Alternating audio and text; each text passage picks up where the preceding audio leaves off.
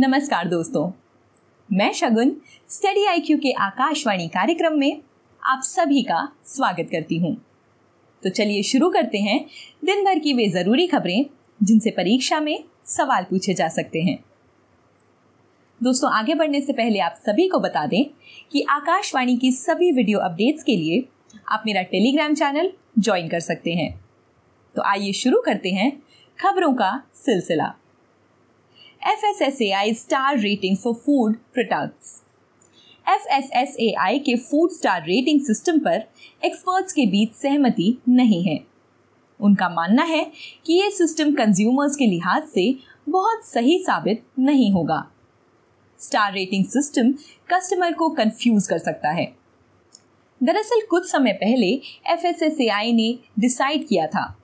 कि front of package labelling system के लिए ड्राफ्ट रेगुलेशन को तैयार करते समय health star rating system launch करेगा। एफ़ का ये निर्णय इंडियन इंस्टीट्यूट ऑफ़ मैनेजमेंट की एक स्टडी पर आधारित है।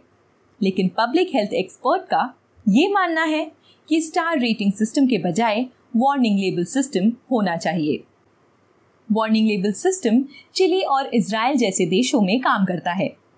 चिली में black and white stop symbol वहीं इसराइल में रेड वार्निंग सिस्टम काम करता है। एफ़ का मतलब food safety and standards authority of India से है। एफ़ स्वास्थ्य मंत्रालय के तहत एक सांविधिक निकाय है। जैसा कि संस्था के नाम से हम समझ रहे हैं कि इसका काम खाद्य पदार्थों की सुरक्षा के लिए स्टैंडर्ड्स निर्धारित करना है। आइए देखते हैं अगली खबर। The state of the world forest FAO द्वारा state of the world forest 2022 report जारी की गई है। वनों की स्थिति पर यह रिपोर्ट एफएओ द्वारा हर दो साल पर जारी की जाती है। ये रिपोर्ट वनों और पेड़ों की भूमिका को रेखांकित करती है। साथ ही इनके लाभों को वर्तमान नीतियों के साथ कैसे एकीकृत किया जाए, इस पर भी सूचनाएँ मुहैया कराई जाती हैं। रिपोर्ट में वनों के बचाव के कुछ प्रमुख सुझाव दिए गए हैं। वनों की कटाई को रोकना और वनों को बनाए रखना, डिग्रेडेड लैंड को बहाल करना और कृषि वानिकी का विस्तार करना, वनों का सतत उपयोग करना और ग्रीन वैल्यू चेन को निर्माण करना। आपको बता दें कि एफएओ यूनाइटेड नेशंस की एक स्पेशलाइज्ड एजेंसी है, जो कि दुनिया भर में भूख को मिटाने के उपाय करती है। आइए बढ़े अगली खबर की ओर। सेकेंड इंडिया नॉर्डिक समिट हाल ही में डेनमार्क के कोपनहेगन में सेकेंड इंडिया नॉर्डिक समिट का आयोजन हुआ।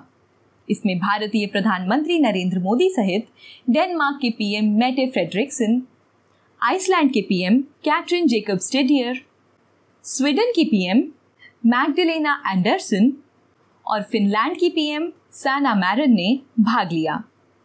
इस मौके पर मरीन सेक्टर में सहयोग को लेकर बातचीत की गई, जिसमें विशेष फोकस सस्टेनेबल ओशन मैनेजमेंट पर था। पीएम मोदी ने नॉर्डिक कंपनीज़ को भारत के सागर माला प्रोजेक्ट में निवेश के लिए आमंत्रित किया।